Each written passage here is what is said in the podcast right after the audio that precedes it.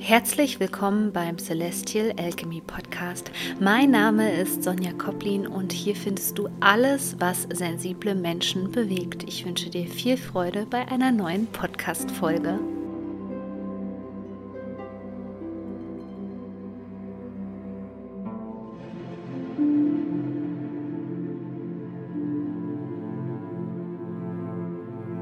Hallo und herzlich willkommen zu einer neuen Podcast-Folge. Heute möchte ich mich gerne mal einer ja, Frage widmen, die ihr mir ganz oft gestellt habt. Und ich möchte da mal so ein bisschen aufräumen mit dem Mythos Hochsensibilität, HSP, bin ich sensibel. Ich möchte dir ein paar Anzeichen mit auf den Weg geben, die rein theoretisch aussagen würden, dass du hochsensibel bist. Aber das Aller, Allerwichtigste, und damit fangen wir mal gleich an, ist eben, dass du dich nicht in eine Schublade stecken lässt. Warum? Die neuesten Forschungen im Bereich und viele am Markt sind noch gar nicht so weit, dass sie sich mit diesen Forschungen und diesen Studien auseinandersetzen, ja, die gerade in diesem Bereich HSP und so unterwegs sind die sagen eben, dass der Ursprung beziehungsweise das, was für dich auch eine Herausforderung ist, eben gar nicht die Hochsensibilität ist, also ähm, auf Reize beispielsweise verstärkt zu Energie ähm, zu reagieren. Jetzt war ich schon eins zu weit, Energien wahrzunehmen und so weiter, sondern dass der Ursprung eben ein Trauma ist und da werden die Grenzen eben wässrig und ich, ich mag nicht so gerne ähm, irgendwelche ähm, Plakatierungen, denn oft sind es so unterschiedliche Nuancen und ich finde halt, dass jeder Mensch auch so einzigartig ist, dass es wichtig ist, was in dem Moment mit dir in Resonanz geht. Und ich bekomme immer wieder Fragen, ja, Sonja, ähm, ist das so bei mir oder was bedeutet das für mich? Also ich bin per se, obwohl ich Manifestorin äh, 6-2 mit Milzautorität bin und auch ähm, ein Left Angle Cross habe. Das heißt, ich habe wirklich ähm, als Seelenaufgabe hier auf dieser Erde laut Human Design ähm, die Aufgabe, die Regeln von der Gesellschaft hier umzuschreiben, also wie die Gesellschaft funktioniert. So, das ist meine Aufgabe mit dem, was ich mache ähm, als Coach, Creator und Wegbereiterin für dich.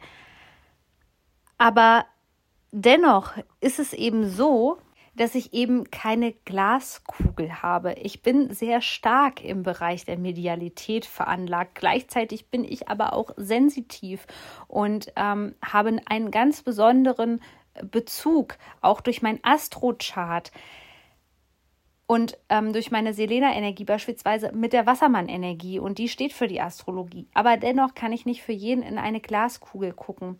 Und das, was ich dir einfach beibringen möchte, fernab von Hochsensibilität, Traumatisierung, worüber ich ganz viel spreche, toxische Beziehung, ist eben, dass ich dich ermächtigen möchte, dass du wieder mit deiner Intuition in Verbindung kommst und dass du für dich weißt, was für dich richtig ist.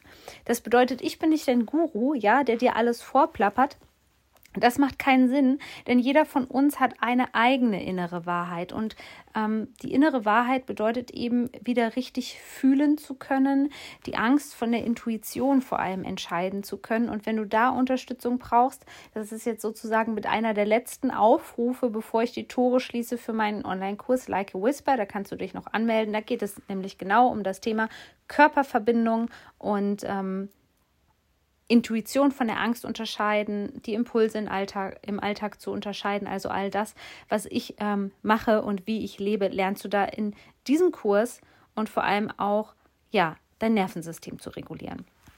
Genau, also das möchte ich von Anfang an sagen. Es gibt auch so unterschiedliche Strömungen. Ich komme ja aus dem wissenschaftlichen Bereich. Ich komme ja von der Universität und ich weiß immer, äh, wie das ist, aber mittlerweile ähm, bin ich halt jemand, der extrem offen ist und weiß, wie wichtig Innovation ist. Und ich weiß, dass eben nichts in Stein gemeißelt ist. Und uns bringt gesellschaftlich eben nur etwas vorwärts, ähm, wenn wir uns öffnen und wenn immer wieder neue Dinge hinzukommen. Und deswegen ist es für dich so wichtig, dass du einfach jedes Mal reinspürst und für dich eben guckst, okay, ähm, geht das mit mir in Resonanz oder nicht? Und wenn du für dich schon fühlst, oh, ich habe aber das Gefühl, dass ich hochsensibel äh, bin, dann ist es höchstwahrscheinlich so. Und wenn du das Gefühl hast, dass du traumatisiert bist, dann ist es eben so, ja. Und es kann auch beides sein. Und ich würde da auf gar keinen Fall, weil du irgendwie einen Artikel gelesen hast oder ein Buch gelesen hast, ähm, davon abweichen und sagen, oh, es geht aber nur eins von beiden und was bin ich denn ähm, eigentlich, sondern es ist viel, viel wichtiger, dass du für den Moment in dich hineinspürst, mit was du in Resonanz gehst. Und so ein Anzeichen, ja, ähm, dass du eben hochsensibel bist, ist, dass viele hochsensible Menschen sich mit dem Sinn des Lebens beschäftigen und in die Tiefe gehen. Ja, die haben vielleicht auch immer ähm, so etwas in sich, das sich so ein bisschen nach Sehnsucht anfühlt. Ähm, nach dem Gefühl von nach Hause kommen wollen. Auf der anderen Seite dieses Gefühl, das ist auch ein Anzeichen von dieser Andersartigkeit. Ich sage ja immer dieses so Beam me up, Scotty. Ähm, mich hat hier jemand falsch abgesetzt. Ich glaube, das ist auch ja etwas, was ähm, viele Hochsensible einfach nachvollziehen können, dass man sich eben so falsch ähm, und so verkehrt fühlt, dass man überhaupt nicht gut zurechtkommt in der Welt, dass man auch die gesellschaftlichen Regeln nicht so versteht, also dass man auch da zum Beispiel das Gefühl hat, dass man überhaupt nicht reinpasst, ähm, dass man ja auch manchmal gegen Windmühlen kämpft. All das sind Indikatoren dafür, dass du hochsensibel sein könntest. Außerdem, und das sind so kleine Merkmale, ja, interessieren sich eben viele hochsensible Menschen beispielsweise für die Astrologie oder eben die Persönlichkeitsentwicklung oder aber die Psychologie. Warum? Weil die im Leben in die Tiefe gehen. Also was du wahrscheinlich als hochsensibler Mensch überhaupt nicht leiden kannst, genauso wie ich, das ist ähm, Oberflächlichkeit. Du stehst wahrscheinlich nicht so auf Statussymbole, sondern dir ist es zum Beispiel wichtiger, gute Freunde zu haben, ja, mit deinen Tieren glücklich zu sein und so weiter. Also das sind so ein paar Faktoren, wo ich auch sagen würde, das sind so die meisten Menschen, die, die zu mir kommen. Ein anderer Indikator ist dieses sogenannte, hm, ich sag mal, dieses, was man lange auch in der Literatur als Schwamm sein, SpongeBob sein ähm, äh, ja, beschrieben hat. Also einfach, dass man das Gefühl hat, dass man ganz viel von der Umwelt aufsaugt und hier kann man auch unterschiedliche Dinge nehmen. Ja, also das können die Energien von einem Ort sein, das können die Energien von anderen Menschen sein. Auf der anderen Seite und das ist eben auch so ein Zeichen dafür, dass du hochsensibel sein könntest ist, dass du in diesem ähm, Bereich, was alles dieses Feinstoffliche, also das, was nicht sichtbar mit den Augen ist, ja, ähm, dass du das alles gut spüren kannst und wahrnehmen kannst und auch merkst, dass da mehr ist, ja, dich für diese Themen auch interessierst, in Energiearbeit beispielsweise, Channeling, ähm, dass du auch das Gefühl hast, dass du wirklich manchmal ähm, so Botschaften empfängst, dass du das auch das Gefühl hast, zum Beispiel bei Verstorbenen, dass die dir ganz nah sind, ähm, dass du das Gefühl hast, Du hast die Fähigkeit zur Telepathie, also dich zum Beispiel telepathisch mit deinen eigenen Haustieren zu verständigen. Und dann kommen wir auch schon zum nächsten Punkt. Was ich immer wieder merke, ist, dass hochsensible Menschen einen sehr guten Draht zu Tieren haben. Also das bedeutet ja nicht, dass du eins besitzen musst, aber vielleicht hattest du zum Beispiel früher mal einen Hund oder eine Katze und deine Lebensumstände erlauben es gerade nicht, weil du zum Beispiel viel arbeitest. Ähm, das ist so etwas und auf der anderen Seite natürlich diese Naturverbundenheit. Ähm, warum? Weil sowohl Tiere als auch die Natur extrem hochschwingend ist und wir uns damit sehr gut identifizieren können. Also das ist eigentlich das, ähm, ja, wo wir auch vielleicht so einen gewissen Drang haben, uns immer wieder ähm, damit verbinden zu wollen mit dieser Energie. Das nächste Anzeichen, dass du hochsensibel sein könntest, ist, dass du eben auch sehr schnell erschöpft bist und deine Energie eben nicht so funktioniert wie bei den meisten Menschen da draußen.